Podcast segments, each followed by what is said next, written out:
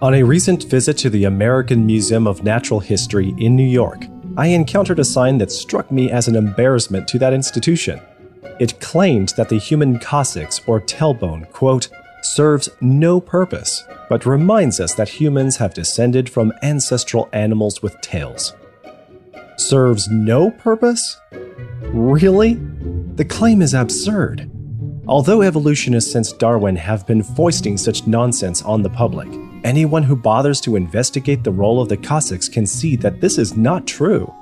The coccyx does, in fact, make a valuable contribution to the human body, while its alleged derivation from tailed ancestors is based on evolutionary assumptions, not hard facts. The tailbone, quote, serves no purpose. Written by Keaton Halley. It is rather daft of the curators at the American Museum of Natural History to assert that any feature of the human body has no purpose. How could one prove such a thing?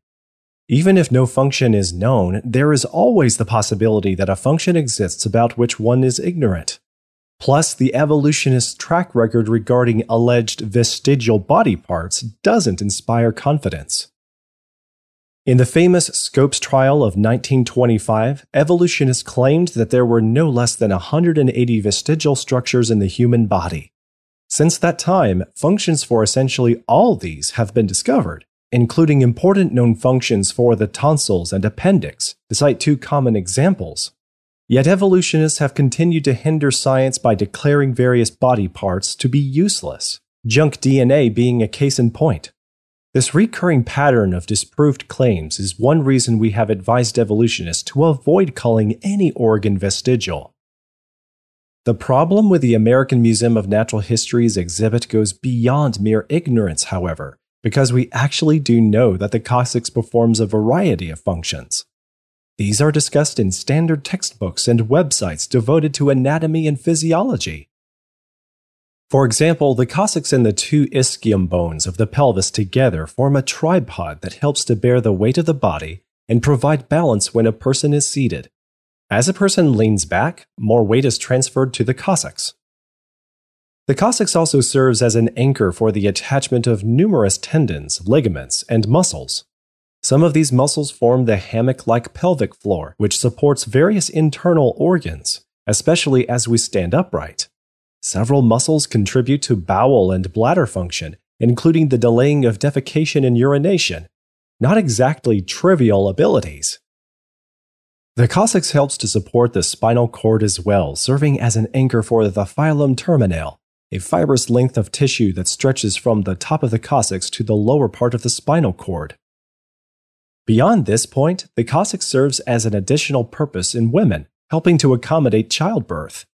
In females, the coccyx is less curved compared to males, so it doesn't point as far upward, thus making room for a baby's head to pass through the pelvis.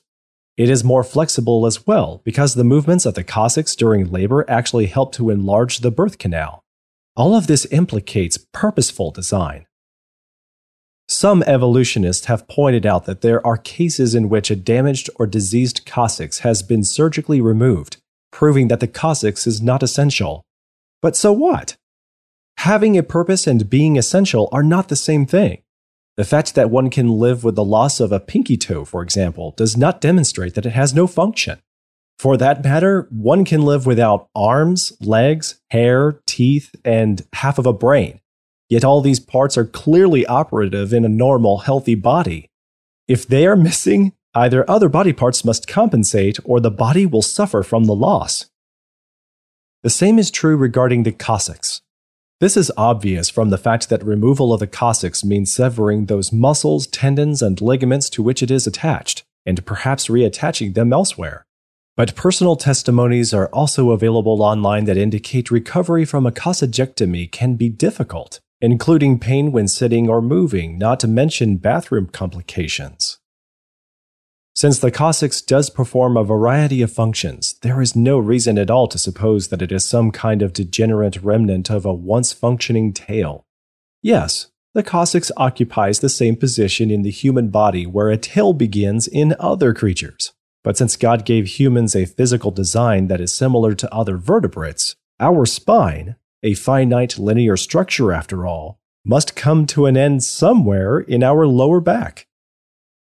And yes, as evolutionists have pointed out elsewhere, when a human embryo develops in the womb, the spinal column initially extends well beyond the lower limbs, but this is only because it grows more quickly.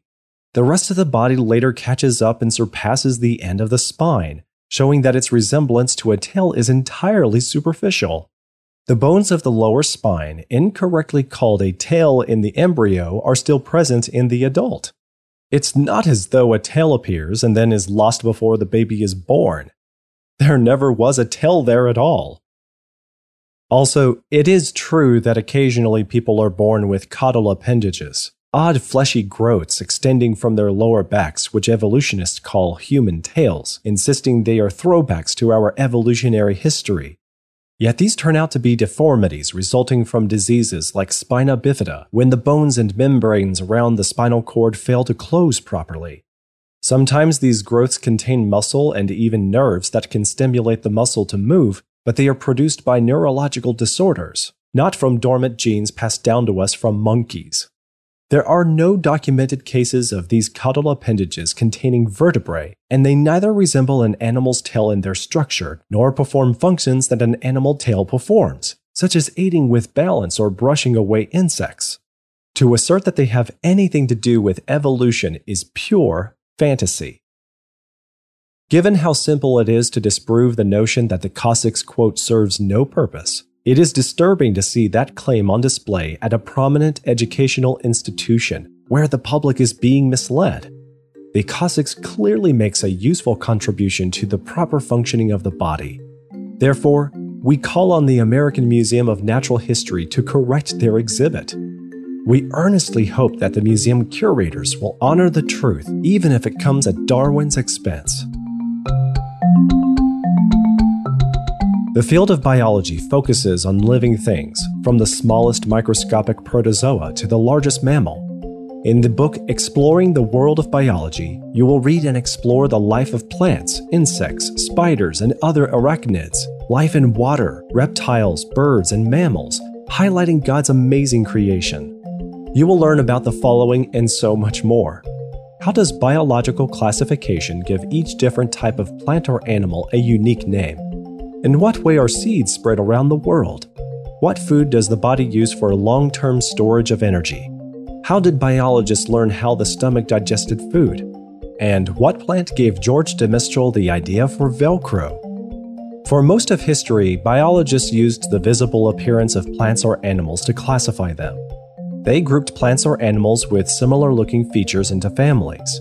Starting in the 1990s, biologists have extracted DNA and RNA from cells as a guide to how plants or animals should be grouped.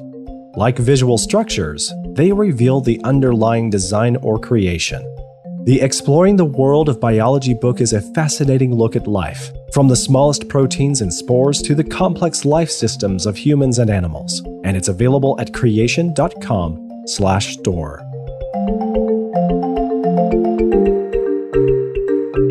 I am Joseph Darnell. For everyone at creation.com. Until next time, thanks for listening.